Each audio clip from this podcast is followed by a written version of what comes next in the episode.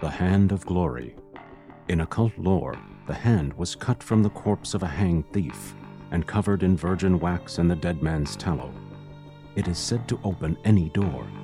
But how did the Hand of Glory come to have its fate entwined in the mysteries at the heart of Wormwood?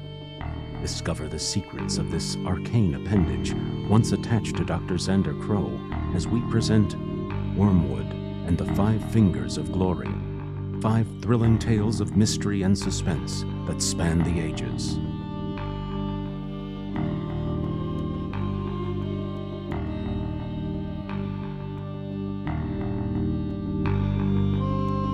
Wormwood and the Five Fingers of Glory, Chapter 2 Memento Mori, written and read by Paul Montgomery, with humblest regards to Edgar Allan Poe and Bram Stoker.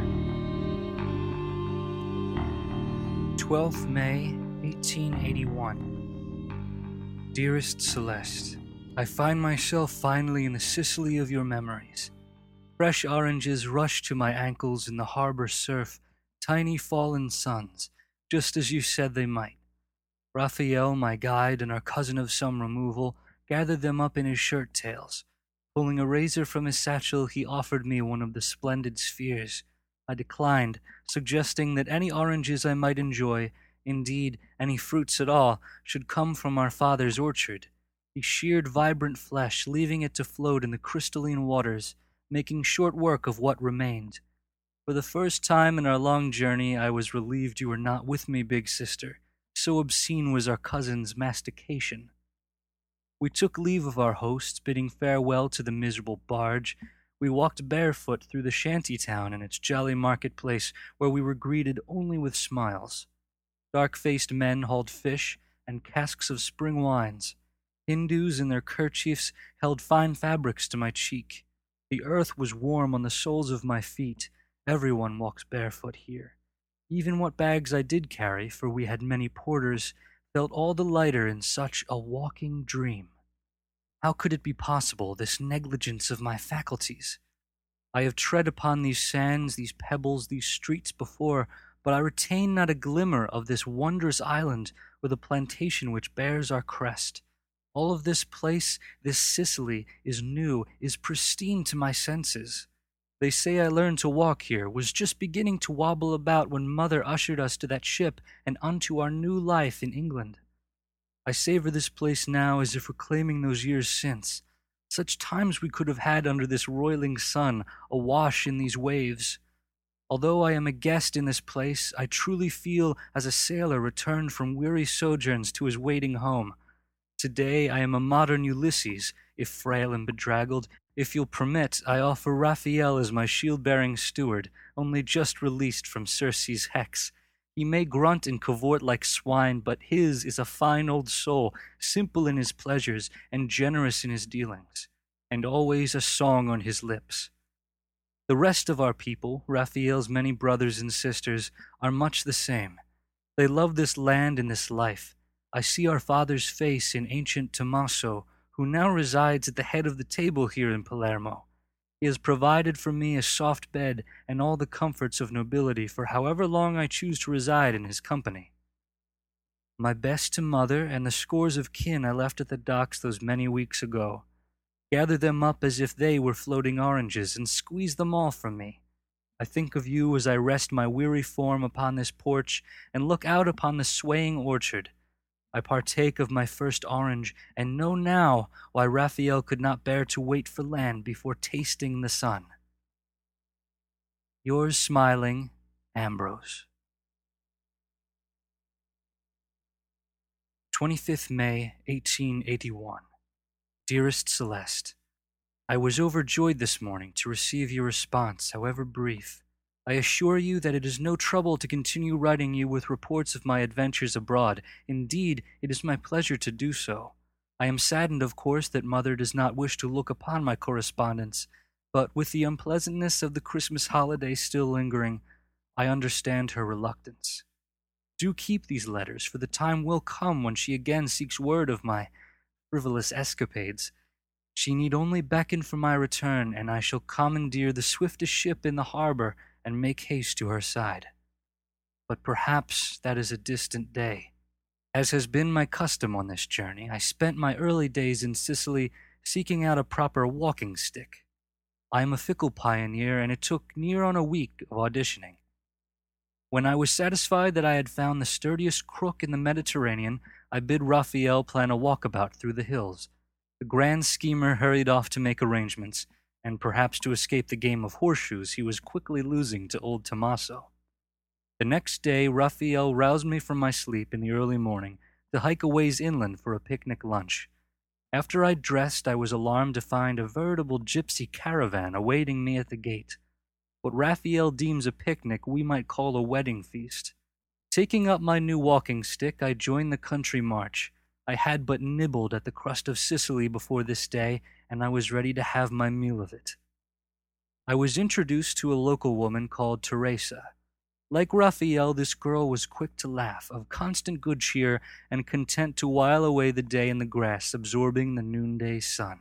The women here are pleasantly round, tending to their farms and partaking of the earth's bounty little by little throughout the workday. I asked Raphael if he intended to marry this girl, but he slapped my back and whispered that he had brought her here for me. I admit now that I may have reacted hotly, stomping off from the group. Of course, I meant no offense to Teresa, but I fear that was how it was perceived. I am at a disadvantage in that I was unable to explain in her own language that I am still a young man and have no intention of making a home. I wonder whether mother had anything to do with this, if she gave any instruction to our cousins that I should be tended to in such a manner. Such are the concerns of a dedicated bachelor. But I must recount a new discovery. I followed the laughter of children to a clearing.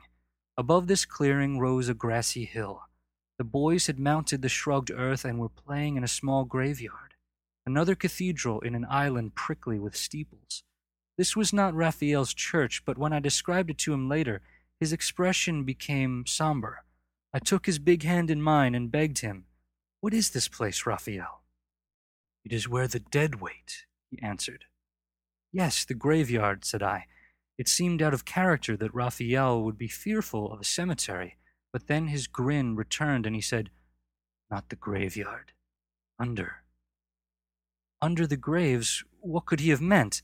I released his hand for a moment, but quickly reached for it again. Without thinking, I asked that he take me to this place. He considered this for a moment, nodded, and left me to a restless night. I will report to you soon of the further unraveling of this queer island. Yours, Ambrose.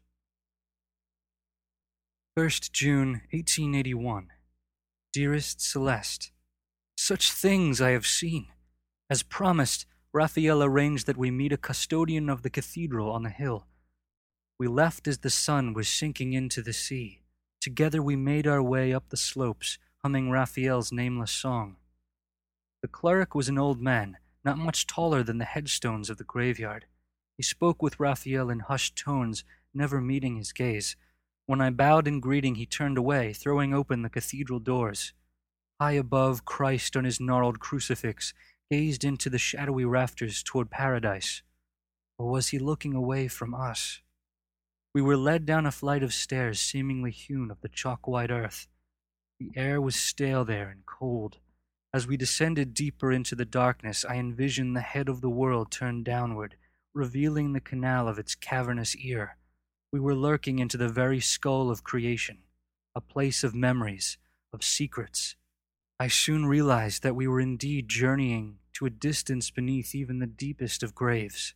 Ahead of me, Raphael stumbled for just a moment, but it was enough to expel all the breath from my lungs. I reached out for his shoulder. He laughed at my nervousness and began to hum again his soothing pastoral melody. I composed myself, watching always the curve of the stair before me. Raphael's song, stirring from so deep in his belly, reverberated off the stone walls, never faltering. Then we were upon it. I tell you, sister, it was at once grand and morose, a vast assembly of figures against the walls. There, in this hall, scores of men stood still as trees on a windless night. I became ever conscious of the air in this chamber.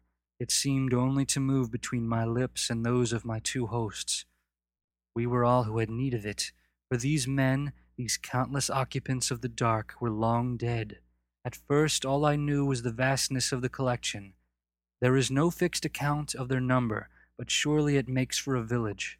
I became aware of their faces, taut in final agonies, contorted also, I am told, from the leathering of their flesh.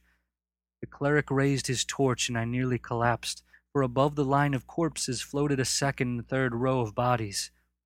Some were bracketed tightly to the stone, and others slumped in alcoves. I beheld a gallery of the dead. They stood crooked yet attentive, a silent audience. Yes, I felt as if I were the spectacle to this motley assembly. These were no mere skeletons, but browned and breathless caricatures. Those faces, with no modesty to conceal their teeth, they grinned like wilting sycophants. Raphael and the cleric turned to me, and I discovered that, in spite of myself, I had been laughing for some time. It may seem queer to reflect on it now, but in their strained expressions I found a weird form of comedy. I was reminded of Mr. Calderley's shop and the marionettes that hung there in the windows. Do you recall the old wooden bishop and his tiny rosary? He resides here at full height amongst his shriveled brethren. Through Raphael, I asked the old man a single question Why? He gave no answer. I looked upon a creche laden with straw. In it reclined a doll of such perfection, a young boy with shimmering golden locks. Why should a doll be left in such a dismal place? Raphael crossed himself. I lost my breath. What I beheld was not a doll, but the body of a once resilient boy of about five years, preserved perhaps for the remainder of eternity in a state of beatific grace.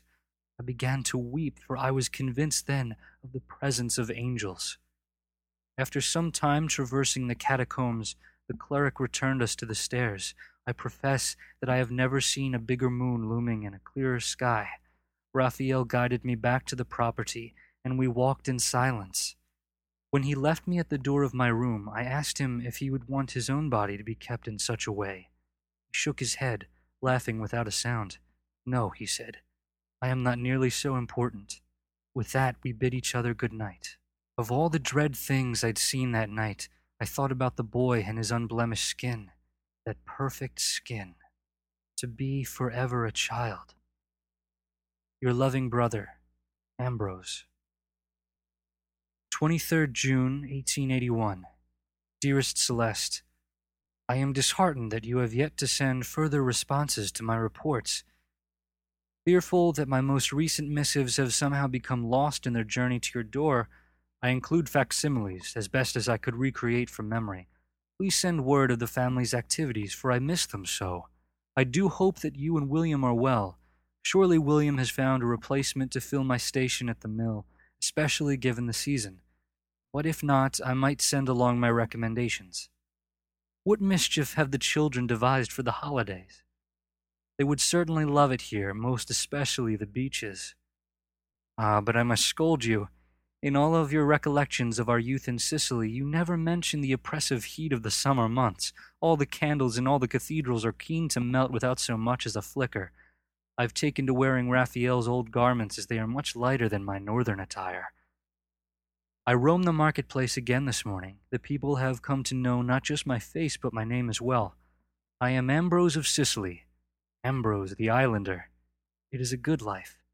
Tommaso's wife is calling us to supper, so I must lay down my pen. Yours, Ambrose. 9th July, 1881.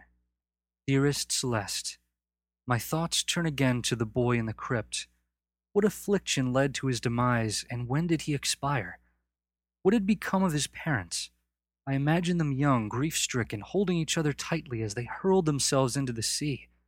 Then I pictured them as in old age, creased with wrinkles and the layering of misery at the loss of a child so long ago. Or were they among the dead, buried in the hill? Did I unknowingly spy them frozen in their final moments, tucked into the walls beneath the cathedral? Could they see their boy from their place? I inquired for the child's story at Tommaso's table. None could tell me his name, but there was some debate of his village. His family, a good family, traveled many miles to attend Mass in the cathedral on the hill. Raphael's eldest sister suggested that they were related to the clerics there. So that is how he came to be in the place, said Raphael. We should be so lucky. But what of the parents? Did anyone survive him? All dead, said Raphael's sister. This was the end of our discussion. Tommaso quieted us, for such talk was impolite. We broke bread in silence. Yours, Ambrose. Undated. Dearest Celeste, you may not recognize my hand, may find my penmanship suddenly crude and unfamiliar, but I assure you that I remain ever yours, your little brother Ambrose. I have much to relate. I regret that I was forced to depart from the estate, and even now I write to you from a vessel departing the warm seas of Sicily. I pause now to steal one final look at her shrinking shores, for I fear it will be my last glimpse of our heritage. I must explain how it came to pass. Two evenings ago, I was roused from my sleep by the voice of an angel. To be clear, the boy in the crypt was calling to me, imploring my aid. He reminded me so much of Edward, a name I agreed never again to mention in our communication, but it was little Eddie who I heard in the night. He was alone there with the sneering devils of the catacombs. I dressed quickly and hurried into the night, taking my walking stick and Raphael's satchel. He leaves it there by the door, so careless. Imagine the delight of a bandit to find such tools at his disposal, there at the gate. I knew the way to the cathedral well, for I have visited many nights in these last weeks. I had never dared to request entry without Raphael's company, but I confess that I was drawn to the place. But this night I was intent on doing the work of angels. Rapping on the door, I called out to the cleric I knew to be there worshipping. He was confused at the sight of me. I must have been a fright, so frenzied as I was. Our business was quick. In moments, I was descending the stairs, unafraid of the dark, unafraid of the contorted faces awaiting me in the chamber below. I was the great protector, a shepherd with his holy rod. Where had I misplaced my walking stick? Time changed that night, and moments are lost to me. Then I was swallowed into the stillness of the gallery, audience again to the leering ghouls shackled to the stone, his captors. Little Eddie slept there in the thick of it. They would have him no longer. I lifted him from the creche and held him close. He said not a word. A mass of straw tangled in spider silk trailed from the back of his head. I was quick to brush it away. Tufts of his golden hair fell to the stone floor, and I suddenly felt a sharpness in my abdomen. I crept back toward the stairs, and through some trick of the light it appeared that the dead had all turned to appraise me. Then I heard the voice. You cannot undo what has been done. I looked for the form of the old cleric, but I saw no one on the stairs. Then came a tapping, as of fingers against parchment. There in the shadows I beheld a dark hand. It stood out amongst its fellows in that it was no withered talon. This hand was resilient, plump with lifeblood, it hung there like a glove from the leathery arm of a corpse. There was nothing remarkable about the figure other than the dangling hand. Not even the boy's skin was so perfect and alive. What good can come by your hand? I held the boy closer. I heard a sickening crunch of brittle matter, and his head lolled harshly to one side. I gathered it up, securing him. I gently brushed the hair from his face, but to my horror, I had scraped his cheek too roughly revealing the bone that resided beneath. Yours is a hand that takes. The fingers of that dark hand drummed against the wall. I looked up to see it writhing against the tendons of its fleshless wrist. I do not think I knew what I saw. Yours is a wicked hand indeed. How could it have known? How does a man long dead in a foreign crypt know of my transgressions, of my frailties? Do the damned truly know all sins? Who are you? I demanded, not of the corpse, but of the hand itself. I know what you are. I set the boy down on the floor. He was limp driftwood. He was a boy no longer asleep, but dead, dead as he had always been. Though through my carelessness he was imperfect, something within me lurched. I realized then that I had not looked upon my own hand since leaving England. Least of all the one. I am aware of it, of course. I have written to you and I have fed myself, but I could not look upon the hand that had done those things. Oh, Edward. At once it was all I could see my vile hand, my sin, I have sailed the wide world, but there was no vessel so swift that I could evade my own limb. O Celeste, your youngest son, not so much older than the broken boy before me, ruined by my hand, and all the worse for having lived to remember it. This hand. What good can come by it now? More sickening than the sound of the dead boy's splintering neck were the sounds of the dark hand freeing itself from its wrist, then slipping down the length of rag and bone below. It lay there prone and writhing like a blind worm forced out of its warren by the rain. A trade. It was not such a difficult choice. I recall the coldness of Raphael's razor there in the satchel where I needed it. I recall the first delicate cut and the warmth that spilled out. I recall my puzzlement at the whiteness of the bone. Had I expected black? Last of all was the red which devoured me, the turning of the chamber itself, the clacking of the nails of my new appendage as it dragged itself toward me. They found me there on the stone floor. What have you done? What have you done? The cleric was dead at the door. Someone had struck him about the head with my walking stick. I ran so very fast and so very far. When I reached the water, I did not know the place. I had arrived in some other port. I had nothing with which to pay for food or shelter or passage, but a man waiting in the waters told me by the looks of me I had strong hands and could be of use to him. This was the first time I looked upon it, this new hand. It no longer talks to me. It is content to feel the sunlight again. It and my other limb are in the service of this sailor called Pelo. We will do well. We will do good. As ever yours, Ambrose.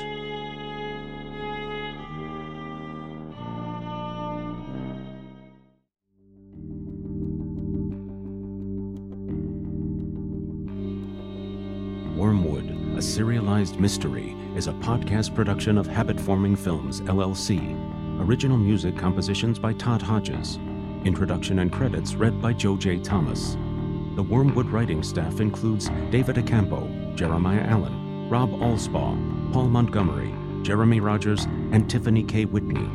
Wormwood created by David Accampo and Jeremy Rogers. Copyright 2009. Wormwood cannot be reproduced in part or whole without the express written consent of its creators. For more information on the cast, creators, and individual episodes, please visit us on the web at www.wormwoodshow.com. Thank you for listening, and welcome to town.